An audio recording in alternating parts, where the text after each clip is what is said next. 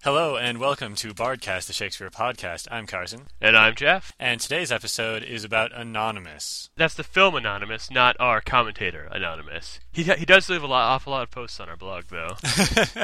yeah, that Anonymous guy is very prodigious, although he did not write the works of Shakespeare. So this is just going to be a quick episode because we've already talked about the essential claims of this movie, which is that William Shakespeare did not write the plays that are now attributed to William Shakespeare. Mostly we're just upset by the movie and feel the need to point out how upset we are. Right, so why are we doing this episode at all if we've already answered these questions? Because we're lazy. One, I think that this movie really shows how ridiculous the people that say that Shakespeare isn't Shakespeare are. Just the crazy things that it says. That shows something about who they are and, and how they work. Two, if someone makes a claim and no one says anything to counteract it, people just kind of naturally assume that it must be true. It's in, like Yeah. in debate. If you have an unanswered claim, then it's conceit. You're conceding the point. So we're just not conceding the point. And just so everyone knows from the start, this movie does not make any new arguments for why Shakespeare wasn't Shakespeare. It kind of takes that as a given and then moves from there to say, Into wild, crazy new territory. right, it just makes a bunch of new conclusions given their premise, which is wrong, New, insane conclusions. which we're going into now. Yes. So the the primary thing is that they hold that Edward de Vere wrote the plays of that we now call William Shakespeare's. And, you know, that's uh, been a common theory for a while. Right. So th- this particular version of this theory says that he would be embarrassed to be known as a playwright. W- we can go into that in some other time, but basically, this fear shouldn't have actually existed. Right. The idea is that De Vere used Ben Jonson as some sort of a person to represent to be the supposed author. Right, because Ben Johnson didn't have enough on his plate or anything. Right. And when this play was performed, everyone liked it, and William Shakespeare just stood up and took the credit for it. Because William Shakespeare, thief.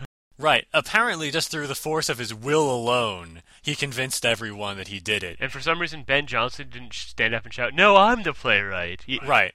This is one of the obvious problems. Another claim that the movie made. Uh, Is that uh, Shakespeare murdered Christopher Marlowe five years after Christopher Marlowe died? right. I'm kind of willing to excuse the date thing. Like, sometimes movies need to move dates around to make things make sense. But William Shakespeare did not murder Christopher Marlowe. It's just silly, like ridiculously silly. Christopher Marlowe's death is one of the most well documented deaths in Shakespeare's time. Yeah, he was a, he was a famous playwright, and he got murdered in front of a room full of witnesses. It specifically says who murdered him and how. And this movie just says, nah, William Shakespeare did it because Christopher Marlowe was finding out about his secret. I think William Shakespeare would have had to kill a lot of people if he had to kill everyone that suspected him of writing a play. If, as this says, William Shakespeare is this illiterate actor who never spends any time writing, surely anyone who knew him would have said, Why don't you write any of these plays if you wrote any of these plays? yeah, it, it's Whatever. just eh, it's like every claim they make gets is just built on the premise of making Shakespeare look bad. Yeah, It's not enough that they have to steal his plays, but they have to turn him into the worst criminal in history. Yeah, the motto of the the movie sort of is is William Shakespeare a fraud? Not is he misattributed or something like that. Is he willingly a fraud? Like part of the c- mo- campaign of the movie is to make out William Shakespeare personally to be a bad person for some reason. I guess because they don't like him because he took away their thing. I don't know. Another crazy claim is that Edward de Vere wrote The Midsummer Night's Dream at the age of 9. Then that's ridiculous for like nine different reasons. Right. Throughout the works of Shakespeare, we have sort of a feel of how his work grows. His first plays kind of have an immaturity, and they're written alongside someone else, like uh, Henry VI. And his later plays develop maturity and artistry. Yeah. And Midsummer Night's Dream, as we currently date it, fits very well into that. But the idea that a nine-year-old wrote it is absurd. Even the greatest prodigy ever known doesn't write a masterwork at nine, and I mean, they do say he wrote it originally at nine and then edited it sure. later on, but But this is one of the best plays of all time. There's just no way. yeah. Uh, then there's the ridiculous claim that he is the uh, illegitimate son of Elizabeth I. Right. I think this idea is that Edward De Vere fans say that Edward De Vere is Hamlet because Hamlet and Edward De Vere have similar lives. But then they go the step further to say, well, if he's Hamlet, then he must be the son of a queen because Hamlet was a prince. So he must be a prince. It's this ridiculous circular logic where he's like Hamlet because we made him be like Hamlet because he is Hamlet. And then not only that, when Edward de Vere grows up, a legitimate son of the queen, adopted into another household, he then sleeps with the queen. Same queen. Fathers a child on her and just this is all despite the fact that no one ever knows that Elizabeth I had any children Right. at all. I mean, she was pretty well known for not having children. Yeah. Those are just the outrageous claims. There are a lot of little details that are wrong. There is, I mean, there's one other just big kind of thing because at, the end of the movie, they basically have the play Richard III being used to help inspire a revolution against Oh, Elizabeth the first. Yeah. There- This is wrong for two reasons. One, well, it was Richard II that was used to inspire a revolution against Elizabeth I. Those these little details really annoy me. I, I mean, why don't they just get it right? It's and so they put easy. it's, it's, again they set the revolution several years after it supposedly happened. yeah. Everything's all the dates in the movie seem to be wrong from what I've read. I mean, the one point I will give them is that Roland Emmerich says he was trying to tell a story and not make a political point. Which I think is his justification for saying, of course, it's all fake. I mean, everyone can see that some of this is ridiculous. Right. I'm willing to accept that the he had to change the dates around. That's fine. That's Yeah. just how in editing a movie works. But just stupid details like Richard III and Richard II, it's just bo- it Because, just annoys well, me. Americans haven't heard of Richard II. That's probably why. That's if you probably remember why. that commentator on one of our first podcasts who said, it's Richard III, not Richard II, you stupids. Yeah, he- that was great. Oh, okay. man. So we're not going to list every single error they made in the movie. I We'll, we'll maybe link it, the list. sure you can look anywhere online, like Wikipedia has a list of errors. We're going to be generous and just assume that it's for the sake of making the movie flow. Well, I can't comment on how good the movie is, uh, but the reviews I've read say it's not great, Right. but not terrible. Even if we had wanted to go to the movie, I think it was in theaters for two weeks. So Yeah, it did not make a lot of money. yeah, the opportunity wasn't available to us really. So let's just talk about the name of the movie, Anonymous. Anonymous. Yeah. Uh, it- th- what's going on? They're crazy. the The works of Shakespeare are not anonymous. At no point are they s- like no one signed them anonymous. Most of them are somehow attributed to him. Right. Now, the first few plays of William Shakespeare are anonymous in the sense that they were published without a name attached to them because Shakespeare was not a household name. Right. when Venus and Adonis and The Rape of Lucrece came out in poetry, they bore the name William Shakespeare. How in the world William Shakespeare, drunken actor, is supposed to get his name? Illiterate drunken actor. Right, is supposed to smuggle his name into a thing of poems that is written by a noble and printed by a different guy that also it doesn't make any sense. And it wouldn't even be, you know, shameful for uh, a noble to be writing a po- at poetry. Maybe playwrights are terrible, but poet everyone writes poetry. Yeah, everyone in this time wrote poetry, and this is the first big thing that we see with William Shakespeare's name. The timeline just doesn't make sense. But anyway, also a great deal of the plays are published with William Shakespeare's name. There's no reason they couldn't have been published with someone else's name, except for the fact that William Shakespeare wrote them. Pretty much. Like I said, most plays were published anonymously back then. They didn't have a name attached to them. It w- the simplest thing to do if you didn't want a name attached to your play was just not attach a name to the play. because you're not you're a playwright. You're not expecting to make a lot of money on these things. Yeah. A playwright actually sells his plays to the theater company who then publishes them for the cash. So, like, William Shakespeare didn't control how his plays were published. Until he bought his own theater. Right, yeah. he- Then he r- had some of it control as part of the owner of the theater, not as the writer of the plays. Right. What we have here is a failure to properly follow the methods of scholarship. Scholars have a system, and we've talked about the double standard before in the Shakespeare authorship question episode. Basically, these anti Stratfordians say anything that makes Shakespeare look bad is legitimate. Even if it's just a wacky theory, it's fine. Anything that makes Shakespeare look good is illegitimate, like his name on a bunch of things. Those are all just an elaborate conspiracy that anything that makes De Vere look good, like he, for a br- period of time, sponsored a children's acting company, is evidence that he must have been deeply ensconced in the playwriting community. Right.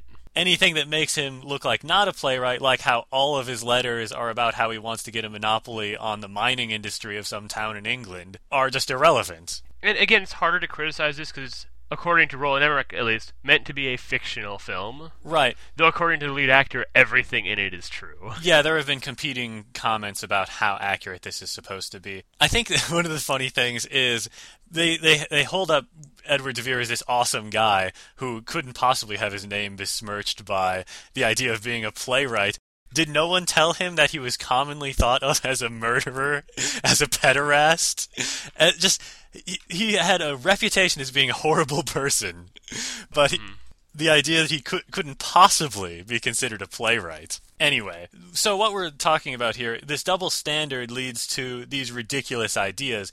When you take anything that makes you feel good as true and anything that makes you feel bad as false, you end up with ridiculous stuff like Edward de Vere fathering a child on his own mother. You end up with uh, William Shakespeare murdering Christopher Marlowe because it looks bad. hmm yeah. Not much else to say, really. I mean, Yeah. All of these details about De Vere's supposed life are whole cloth fabricated.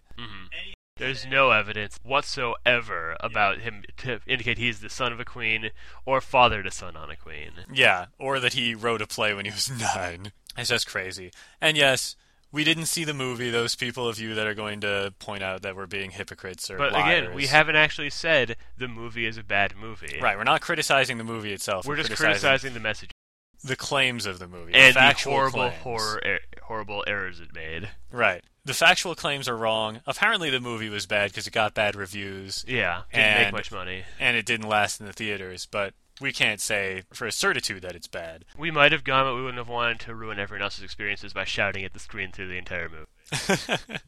yeah. Okay. Blast you, Roland Emmerich! Yeah. Basically, to reiterate, factual claims are essentially all wrong. Even the stuff that they didn't have to get wrong, like Richard II, Richard III. Right. It was like it was just made wrong, so we would understand the movie a little bit better. Or just to supposedly. make it less factual, which seems to be the real goal of the movie, just to not get anything correct at all. So this is just a quick one, just to let you guys know we thought about Anonymous and to make sure that we're still alive on this end. Yeah. We're still going. And if you do, for some reason, feel compelled to purchase the movie Anonymous at some point, do it through Amazon through our website. Oh yeah, there you go. I'm not going to link it because I I have more dignity than that. and it's not out on DVD yet, anyways. Yeah. Anyway, I keep on meaning to get the comments from you guys online into the podcast because you guys tell us a lot of stuff and I keep forgetting to talk about it. So I've added a section at the end called listener contributions. First of all, if you give us a donation on PayPal, please check if there's some way to leave a comment or something like that because the idea is you can vote for an episode and if you can't leave a comment then you'll need to email us at shakespearepodcast at gmail.com. So, in terms of listeners, we got a lot of comments through email and the blog saying that they don't like Dogberry. Because Dog Barry is terrible. I was right. I am vindicated. Right. They don't specifically dislike Dogberry, the pl- character in the play. They dislike every performance of Dogberry they've ever seen. And, and to be fair, most people have probably only seen the movie version. Right. I, I've heard people say they don't like the movie version. I've heard people say that they've seen multiple versions and they don't like any of them. I've heard people say they saw one version in a play and they didn't like it. Never have I heard anyone say that they actually liked a version of Dogberry from from Much Ado About Nothing. So let us know if you've seen a Dogberry you like or if you also dislike all Dogberries at the blog bardcast.blogspot.com. Maybe we could set up a poll. Oh, there's an idea. Yeah. Uh, so, on related news, apparently Joss Whedon was hanging out at his house one day and decided, you know what? I've been meaning to make much ado about nothing for a while. This So- is Joss Whedon, the creator of Firefly. Yes, and Buffy the Vampire Slayer. Right. And so he invited over a bunch of his actor friends, and over the course of two weeks, made a movie. Yep. And apparently, Nathan Fillion, for those of you who know who that is, is going to be playing Dogberry. Right, so maybe we'll have a good Dogberry. Yeah. For those of you who don't know who that is, he's awesome. Yeah, Nathan Fillion's a lot of fun. Yeah. Uh, he's in Firefly and Castle. Buy those through Amazon, through our website. shameless, shameless. We are shameless. Uh, Dr. Horrible sing along blog. Okay, so uh, from the voting on the blog, uh, we've got a next episode section on the blog where I take the votes that people send through email or uh, through comments on the blog. Uh, it looks like the next episode is about Antony and Cleopatra, Ooh, we haven't done a history in a while. going all the way back to ancient Roman times. Although, so, isn't Antony and Cleopatra like a sequel to Julius Caesar? not really. They're Okay. right next to each other chronologically, but they, they're not really. Related? Not really. Okay. Technically, it happens right after Julius Caesar. So it's, I mean, it, it but feels you like don't need to know anything from the previous. okay. It just one. feels like we should should do Julius Caesar first, but that's uh Well, there's a little bit of time. If you guys want to, if you guys desperately want us to do Julius Caesar instead of Antony and Cleopatra, we'll take a look at it. they are both good plays. Yeah. Um, if you have a favorite performance of Antony and Cleopatra, let us know. I know that. There's an um, Uh, Olivier version. I know that Kate Mulgrew is doing a theater version. I don't know if that got recorded. That would be cool to see. Who? Kate Mulgrew, captain of the starship Voyager. Catherine Janeway, Voyager, Star Trek. Yeah, I never watched Voyager. You actually lucked out on that one. I know. Okay. So tune in in about five minutes for our Star Trek podcast, where we'll discuss the merits of Captain Janeway. yeah, so next episode, Antony and Cleopatra. Yeah. Please go to our website, bardcast.blogspot.com, and leave comments about all the stuff we just talked about or anything that you're interested in. Yeah. or what you would like to see for a next episode. Also, you can leave us an email at shakespearepodcast at gmail.com. And we'll write that on the website as well, in case you forgot how to spell Shakespeare. Yeah, you, it's in the Contact Us section of the We're website. getting fancier and fancier. so thank you very much for listening. I'm Carson, And I'm Jeff. and we'll see you next time.